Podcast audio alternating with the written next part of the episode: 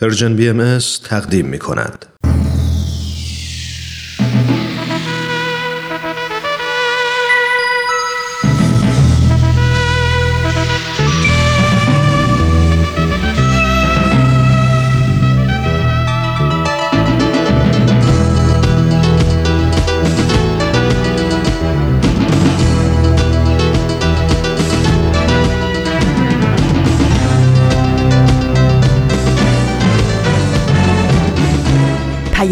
دوست. برنامه ای برای تفاهم و پیوند دلها.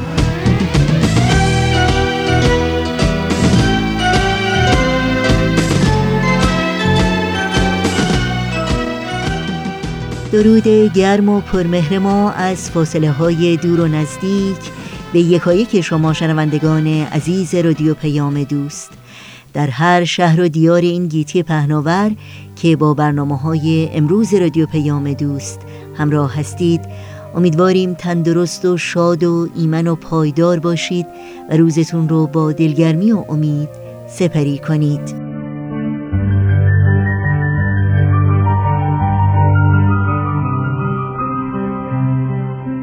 نوشین هستم و همراه با همکارانم پیام دوست امروز رو تقدیم شما می کنیم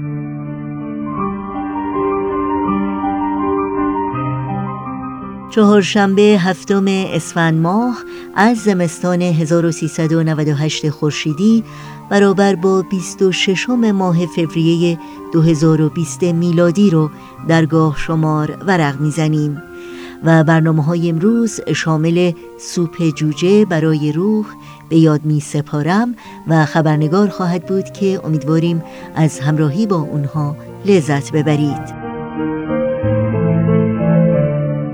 امروز همچنین در تقویم آین باهایی اولین روز ایام هاست. روزهایی که بهاییان در سراسر جهان با برپایی زیافت و میهمانی انجام خدمات عامل منفعه و خیرات و مبرات و دید و بازدید و اهدای هدایا گرامی می‌دارند و جشن می‌گیرند. تقویم باهایی 19 ماه داره و هر ماه 19 روز و 19 ماه ضرب در 19 روز میشه 361 روز که در سالهای معمولی یعنی چهار روز کمتر از 365 روز و در سالهای کبیسه پنج روز کمتر از 366 روز در تقویم خورشیدیه. این روزهای به قولی اضافه در تقویم بهایی ایامه ها نام گرفته و حرف ه یا ها در کلمه ایامه ها اشاره است به ارزش عددی حرف ه یعنی عدد پنج که با بالاترین تعداد ایامه ها برابره. البته حرف ها معانی عرفانی و روحانی متعددی هم داره. از جمله اشاره است به نام خداوند یاهو و هویت الهیه ضمنا ایامه ها چند روزی قبل از آخرین ماه سال بهایی جشن گرفته میشه که ماه سیام و یا ماه روزداری برای بهایانه. و فرصت خوبیه برای آماده شدن برای ماه روزه. یعنی پاک کردن آینه دل از مسائل و دقدقه های دنیای مادی و تمرکز و توجه به عوالم روحانی و نزدیک شدن به خالق جهان هستی. ایام ها این مناسبت خجسته و پرسرور رو به پیروان آین بهایی در سراسر جهان صمیمانه تبریک میگیم. تماس با ما رو هم فراموش نکنید با تلفن، ایمیل و یا از طریق شبکه های اجتماعی و همچنین صفحه تارنمای سرویس رسانه فارسی باهایی www.persianbahaimedia.org نظرها و پیشنهادها، پرسشها و انتقادهای خودتون رو مطرح کنید.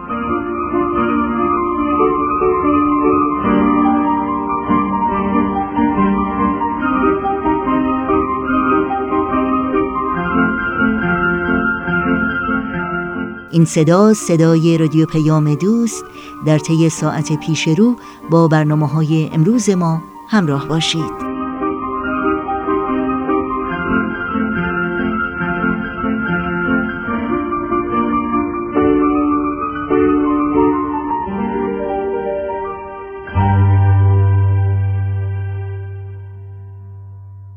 شنوندگان عزیز با بخش دیگری از مجموعه سوپ جوجه برای روح برنامه های امروز رادیو پیام دوست رو آغاز می کنیم.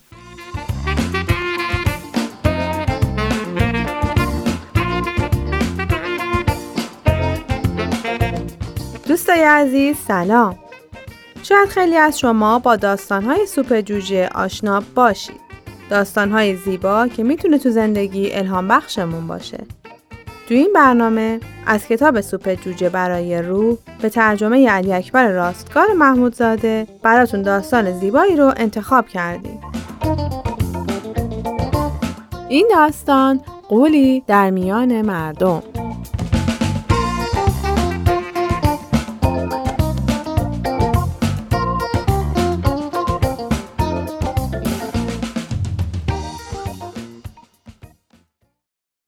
از اونجا که اغلب نمایشنامه ها برگرفته از زندگی مردمه، تدریس اون این امکان رو میده که انسان به تدریس درس زندگی مشغول باشه.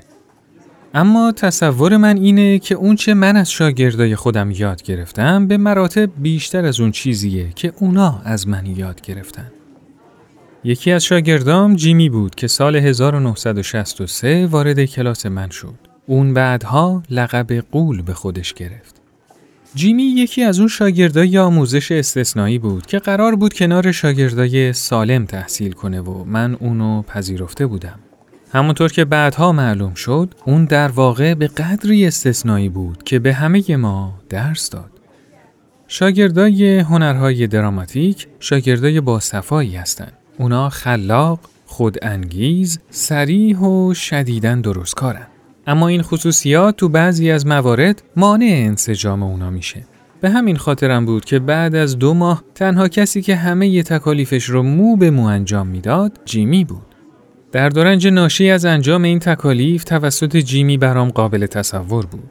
چون با مشکلات عدیده‌ای مثل هماهنگی حرکتی، گفتاری و بینایی دست به گریبان بود. اما هیچ وقت از مسئولیتی که داشت تفره نمی‌رفت.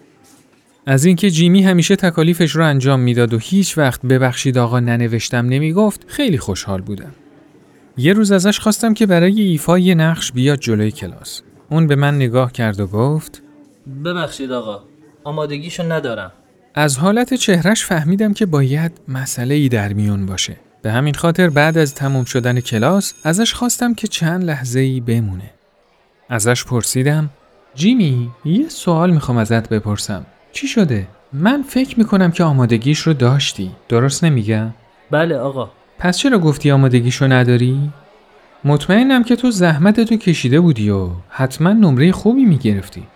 جیمی در حالی که بیقرار پاش رو به این طرف و اون طرف حرکت می‌داد به من نگاه کرد. لبخندی زد و گفت می‌دونید آقا نمی‌خواستم بقیه بچه ها احساس ناراحتی کنن من وقتم نسبت به اونای دیگه خیلی زیاد تره نمی‌خواستم اونا ناامید بشن شاگردا به مرور زمان از سعادتی که به خاطر وجود نابغه ای تو جمع نصیبشون شده بود با خبر شدن. من یه سوالی همیشه تو ذهنمه که اون رو تو سمینارها با مردم در میون می‌ذارم و جالب اینجاست که همیشه هم یه جواب بیشتر نمیشنوم. سوالم اینه موقعی که متوجه گریه کسی میشید معمولا به اون نزدیک میشید و یه حرفی می‌زنید اون حرف چیه؟ جواب اکثر مردم و یا بهتر بگم جواب همه اینه که میرن جلو و می‌پرسن چی شده؟ اما جالب اینجاست که جیمی هرگز این حرف رو نمی‌زد. جواب اون همیشه این بود. می‌تونم کمکتون کنم؟ یه روز از جیمی پرسیدم برام خیلی جالبه. در جواب اون سوالی که تو ذهنم بود و میپرسیدم چرا هیچ وقت همون سوالی که مردم می‌پرسن تو نمی‌پرسی؟ می‌دونید آقا من هیچ وقت در مورد سوال شما فکر نکردم. اما فکر می‌کنم که به من مربوط نیست چی شده. اما اگه من بتونم کاری کنم تا مشکل کسی حل بشه به نظرم خیلی به من ارتباط داره.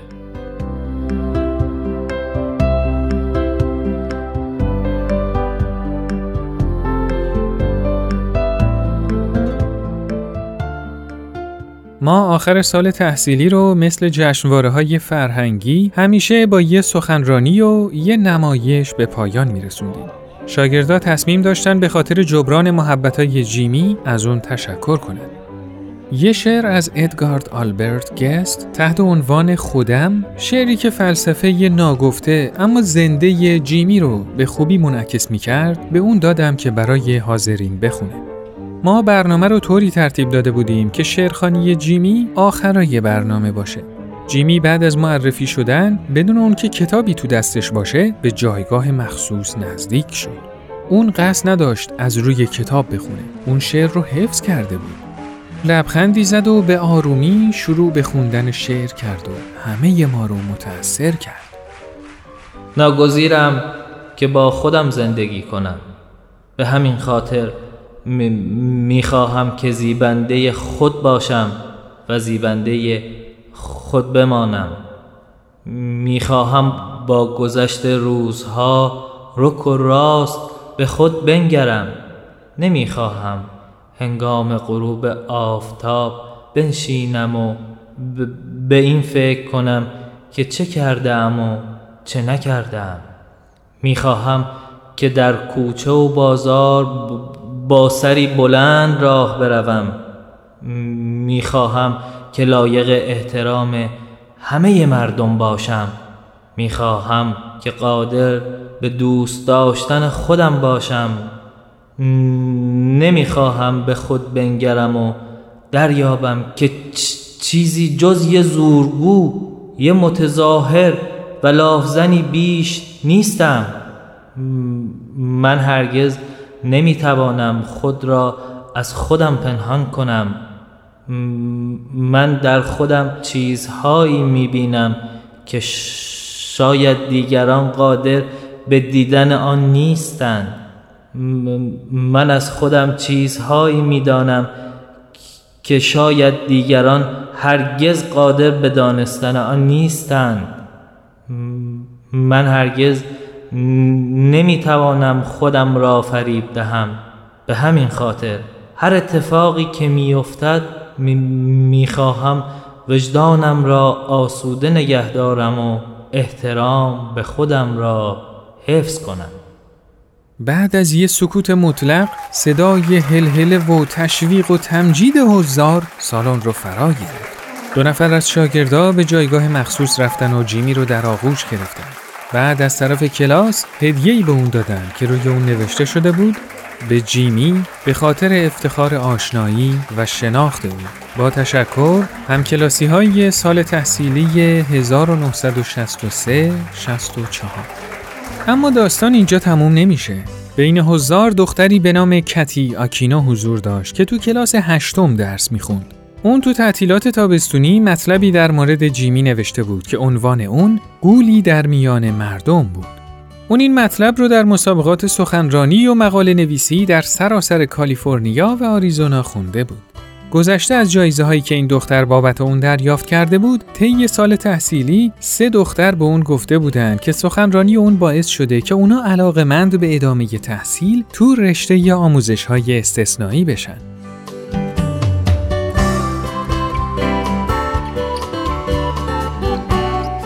در سال 1992 همه شاگردای کلاسی که در موردش براتون تعریف کردم و برای تجدید دیدار به مدرسه دعوت کردم. شاگردا با سوالای خودشون سعی می‌کردن تا از حضور جیمی تو این جلسه مطمئن بشن. یکی از خانمایی که با این گروه فارغ و تحصیل شده بود به من گفت ما تازگی ها بچه دار شدیم ولی متاسفانه اون مشکلات زیادی داره. ولی من و همسرم برای آیندهش برنامه های زیادی داریم. صدات سرشار از جسارت و خوشبینیه. خیلی عالیه. منو تحت تأثیر قرار دادی. بله. پس چی انتظار داشتید؟ اون این حرف زد و در حالی که تو سالن به طرف جیمی اشاره می کرد گفت من همکلاسی یه قول بودم.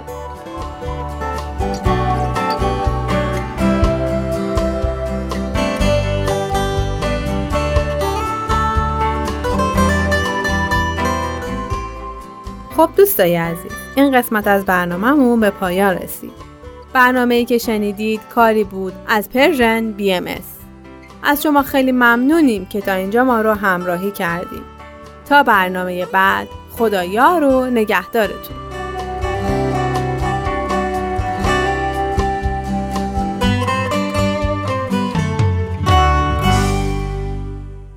برنامه رو از مجموعه سوپ جوجه برای روح از رادیو پیام دوست شنیدید.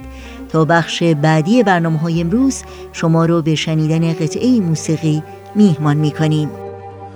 صدایم کن صدای تو به شب پروانه میدوزد.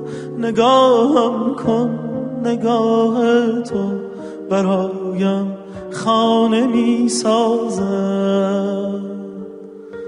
به خنده صبح نورانی پس از شبهای طولانی که هر اعجاز لبخندت مرا بیگانه می سازد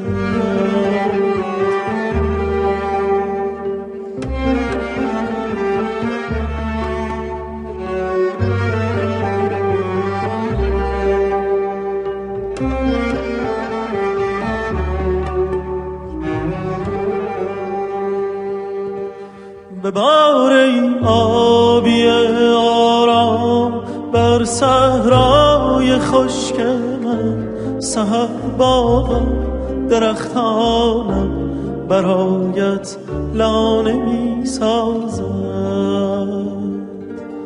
بریز ای شوق پی در پی به صحراهای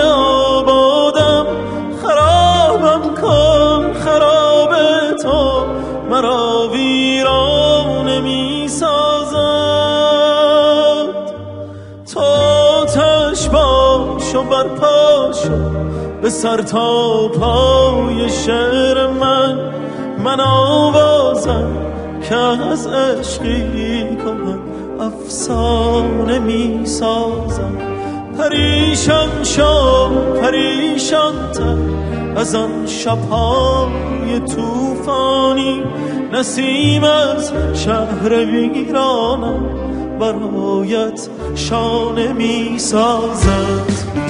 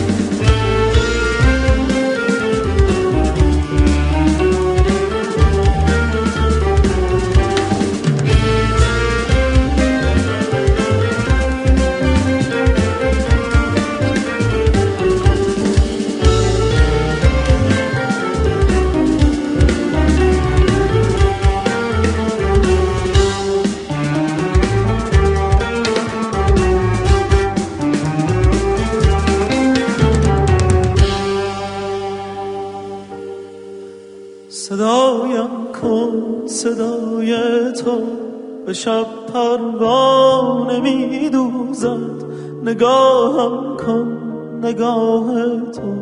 برایم خانه می سازد به بار آبی آرام بر صحرای خشک من سهر باغم درختانم. برایت لانه می همچنان شنونده برنامه های این چهار شنبه رادیو پیام دوست هستید. در این قسمت از برنامه های امروز از شما دعوت می کنم با بخش کوتاهی از مجموعه به یاد می سپارم همراه باشید.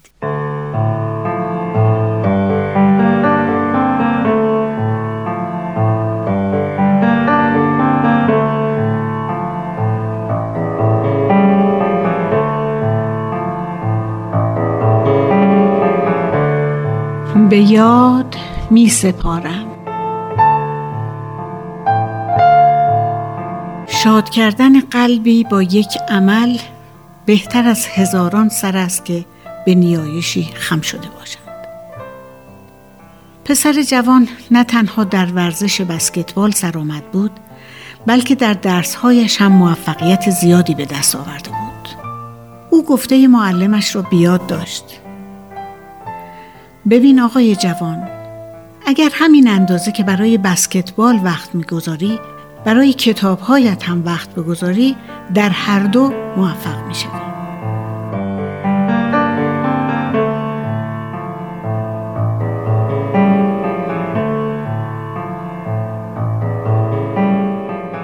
در همین افکار بود که صدای بوغ بلند و ناهنجار ترمز اتوبوس او را از جا پراند. اتوبوس توقف کرد. زن بارداری به آرامی خودش را بالا کشید و در صندلی نشست. خسته بود.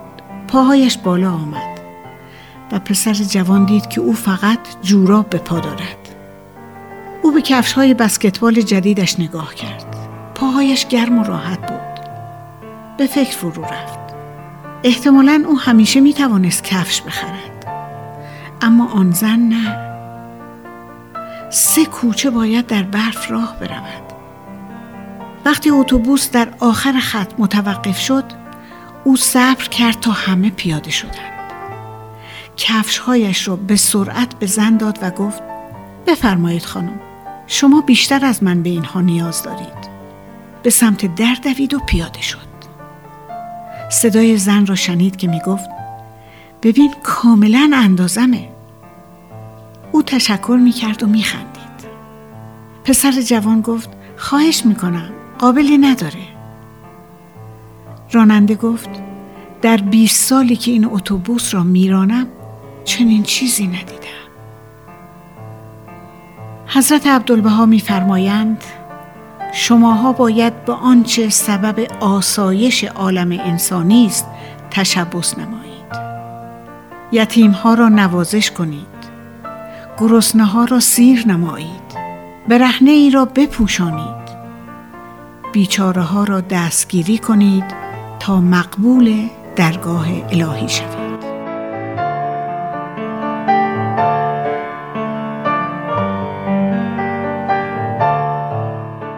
شنوندگان عزیز رادیو پیام دوست هستید. با لحظات موسیقی برنامه های امروز رو در کنار شما ادامه میدیم.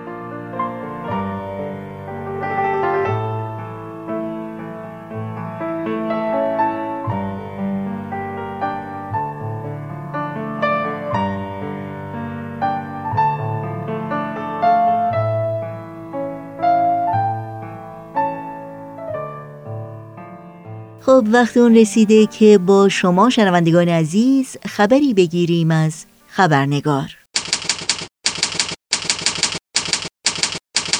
خبرنگار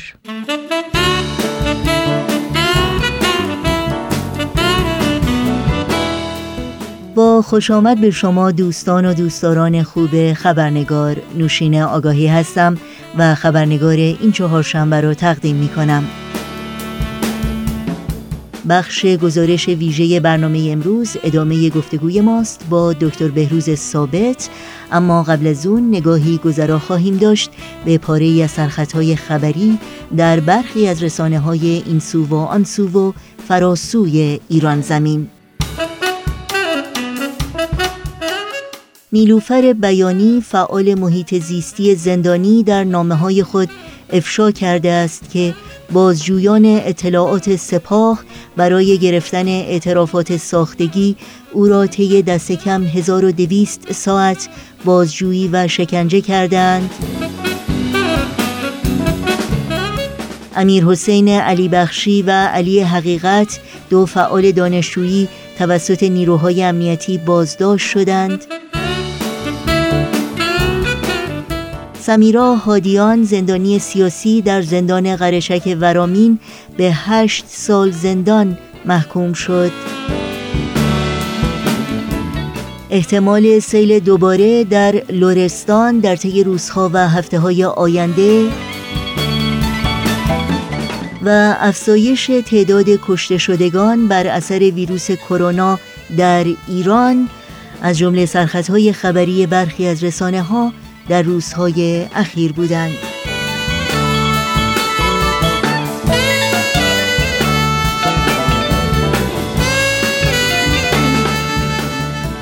و ما در خبرنگار هفته گذشته گفتگویی را آغاز کردیم با دکتر بهروز ثابت که اخیرا در تحقیقات خود با استفاده از علم آینده پژوهی یا فیوچر Studies جریان تحول فرهنگی و بلوغ ملی در ایران رو با توجه به وقایع تاریخی و تجربه ها و شرایط کنونی مورد بررسی قرار دادند. در خبرنگار امروز با سپاس بیکران از دکتر بهروز ثابت شما رو به شنیدن ادامه این گفتگو دعوت می کنم.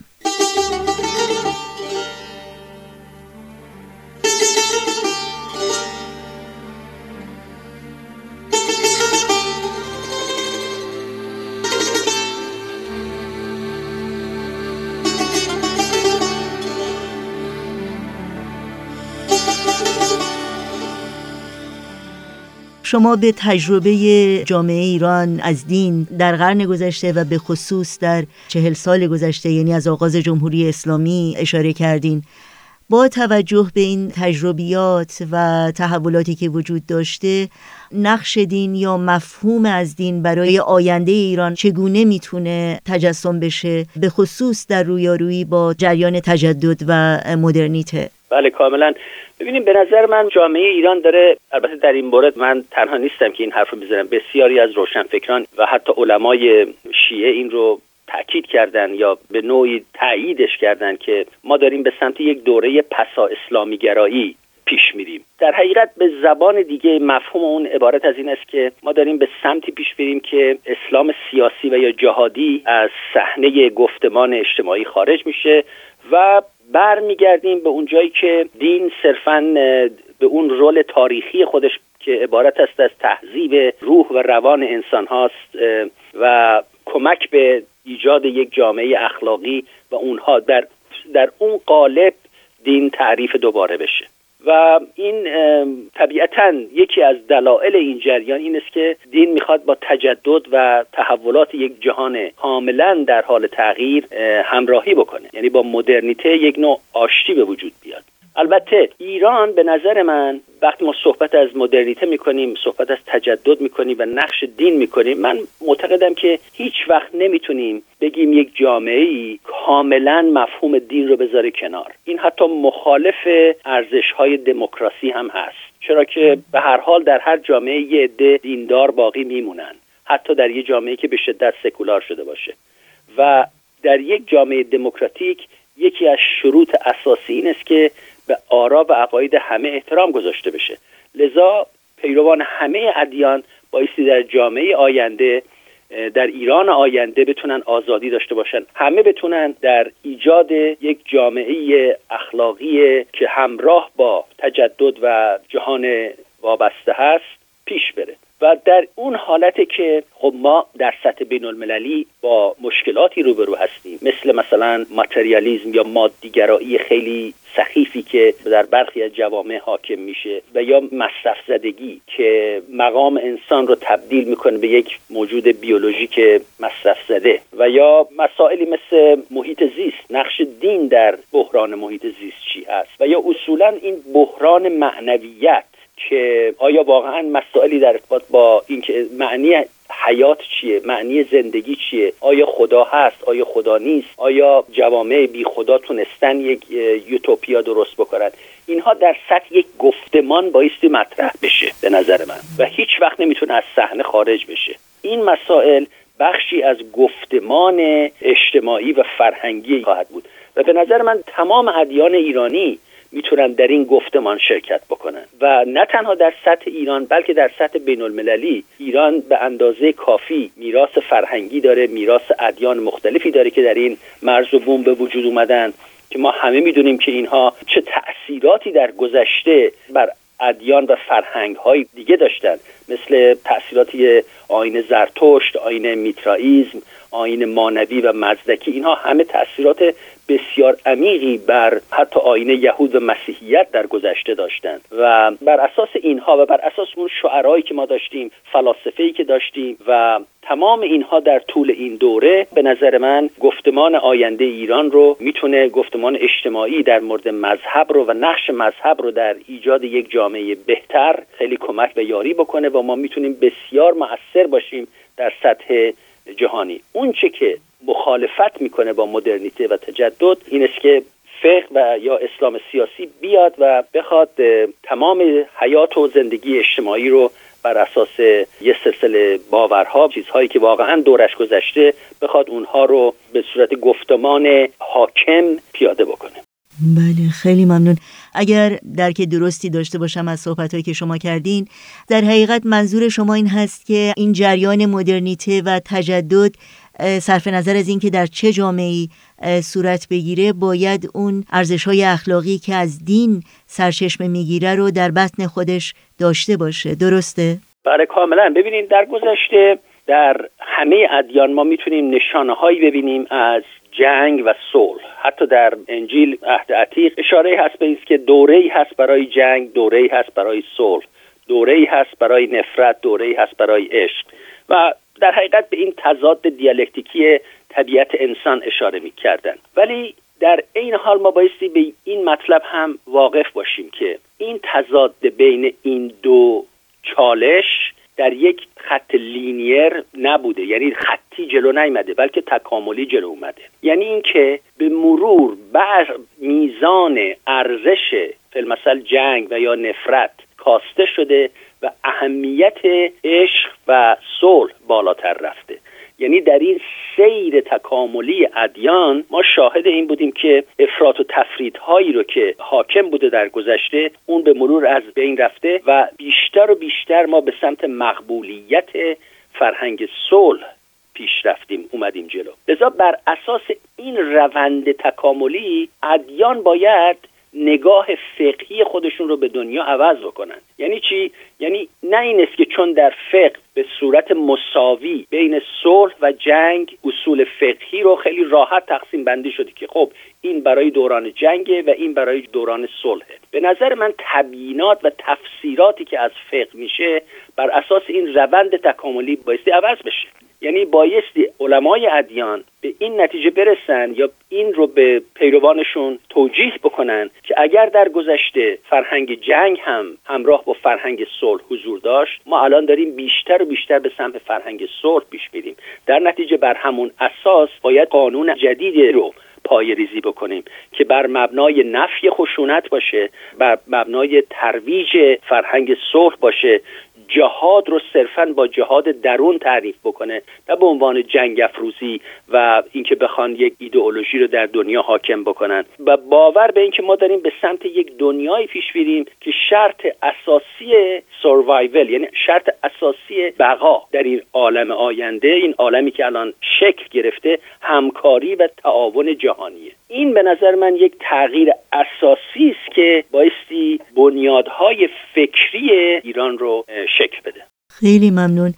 خب در جریان تحول فرهنگی در ایران باید بپرسم این تحول بقیده شما در چه مرحله در حال حاضر هست و تحقق کامل اون نیازمند و یا مستلزم نهادینه شدن و تکامل چه ارزش ها و معیارهایی می‌تونه باشه؟ بله ببینید همونطور که اشاره کردم ما داریم وارد یک مرحله جدیدی میشیم. در یک دنیای کاملا وابسته و پیوسته به هم.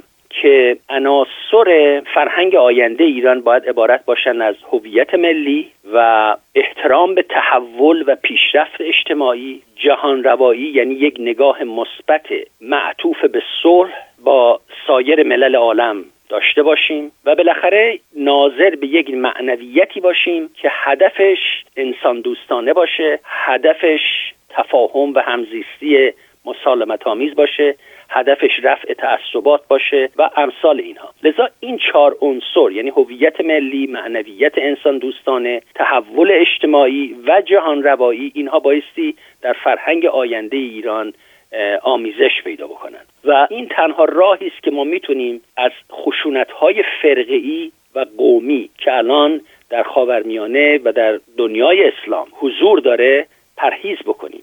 و در عین حال یک الگویی رو عرضه بکنیم که نه تنها ایران رو بلکه بتونه تمام خاورمیانه رو هدایت بکنه به سمت پرهیز از خشونت فرقه و مذهبی و در سطح همکاری منطقه‌ای و بعد همکاری جهانی. لذا این مسائلی که ما ذکر کردیم صرفا یه سلسله ایدئال ها نیست بلکه یک راه عملی و شاید بتونیم بگیم اجتناب ناپذیر گریز از مشکلات اجتماعی و سیاسی و اقتصادی است که الان دامنگیر جامعه ایران و سایر کشورها در خاورمیانه و خیلی از نقاط دیگه دنیا هست. لذا این خطرات مشترکی که الان ما با سایر جوامع احساس می‌کنیم و تهدید مشترک می‌دونیم این نیازمند یک نوع راهبردایی هست که بر اساس همکاری و تعاون بین المللی هست.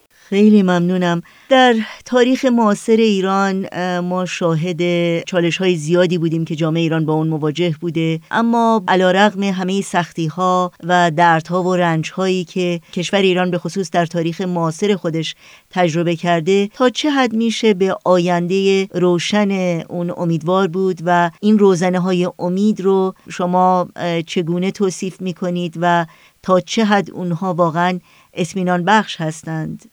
بله ببین به نظر من مطابق اون مثال های مختصری که زدیم که البته ها مباحث بسیار گسترده ای هستند و احتیاج به گفتگوهای بسیار وسیعتری هست. اما به طور کلی می‌تونیم بگیم که اون بیداری جامعه ایران که از اواخر قرن 19 هم شروع شد و سپس ایران رو در ارتباط با تحولات غرب قرار داد و تحولات مدرنیته و تجدد در اینجا می‌تونیم بگیم که ما در حقیقت سه نوع واکنش داشتیم. در وهله اول وقتی ما با غرب و تجدد روبرو شدیم واکنش اولمون نوعی از شیفتگی و خودباختگی بود. مرحله بعد این تبدیل شد به نوعی از تهاجم و ستیز جویی یعنی به صورت افراط و تفرید عمل کردیم. یعنی از شیفتگی و خودباختگی در مقابل غرب بیرون اومدیم و رفتیم به اون سمت که غرب رو ستیزه جویی کنیم و اون رو عامل اصلی همه مشکلاتی که در ما هست در جامعه هست بدونیم. و این یک نتیجه بسیار غلطی رو به وجود آورد. و اون این بود که به جامعه ایران این رو گفت که ما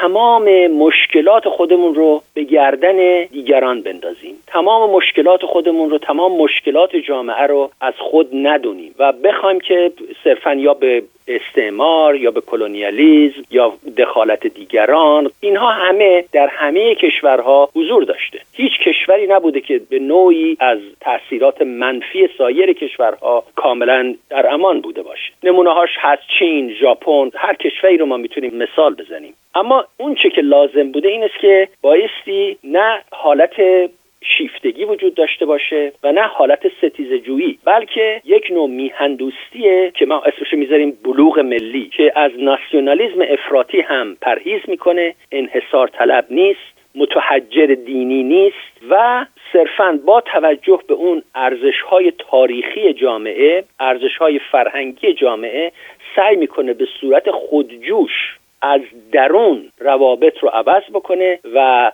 شاخصهای پیشرفت و تکامل اجتماعی و صلح در جهان و تحکیم حقوق بشر رو مورد نظر قرار بده. ولی اینها بایستی از درون بجوشه. لذا بلوغ ملی و این تحول فرهنگی که ما بهش اشاره می‌کنیم یک جریان خودجوش باید باشه که ما خوشبختانه این جریان خودجوش رو الان در ایران می‌بینیم. یعنی مردم ایران یک قشر عظیمی از جامعه ایران الان به ستیز جویی با دنیای خارج باور ندارن. بلکه معتقدن حتی اگر لازم شد ارزش های دموکراتیک رو از سایر نقاط دنیا بگیریم بسیار هم عالی هست. یعنی اینقدر باز بودن و روحیه مسالمت آمیز در جامعه ایران در حال ظهور و بروز هست که می‌خواد به اصول آزادی و احترام به حقوق بشر برسه و اون رو می‌خواد خودش به اون سمت بره و بخواد ضمن استفاده از الگوهای توسعه از درون خودش رو دچار تحول بکنه. و به نظر من این بسیار روند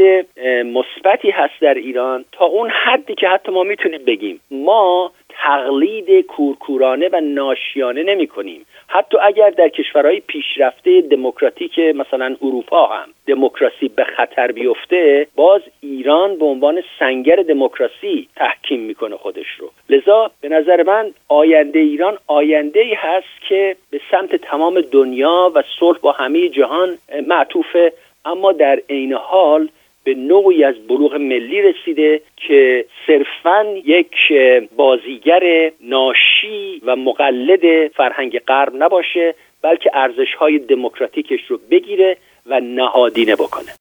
خیلی ممنونم. آقای دکتر بهروز ثابت واقعا صحبت های بسیار جالب و تعمل برانگیزی رو مطرح کردین و مطمئنم در آینده هم باز بهش خواهیم پرداخت و از دانش و بینش شما استفاده خواهیم کرد. مجددا سپاسگزاری می‌کنم از وقتتون و از اینکه در این برنامه شرکت کردیم خیلی ممنون. از اینکه این فرصت رو به من دادیم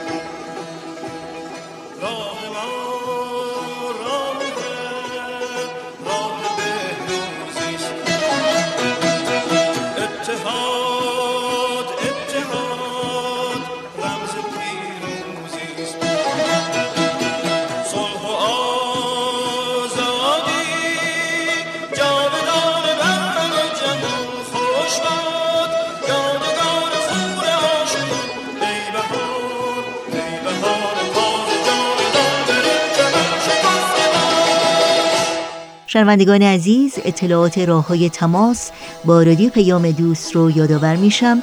آدرس ایمیل ما هست info at persianbms.org شماره تلفن ما 001 703 671 828 828 در شبکه های اجتماعی ما رو زیر اسم Persian BM جستجو بکنید و در کانال تلگرام با آدرس ات پرژن بی ام کانتکت با ما در تماس باشید.